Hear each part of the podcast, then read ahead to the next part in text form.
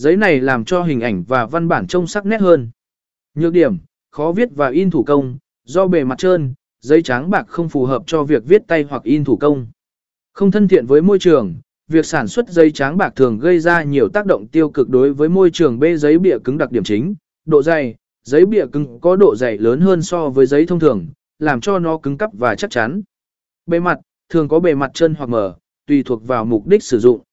Ưu điểm độ bền, giấy bìa cứng rất bền và thích hợp cho sản phẩm cần độ cứng và độ bền như sách bìa cứng. Khả năng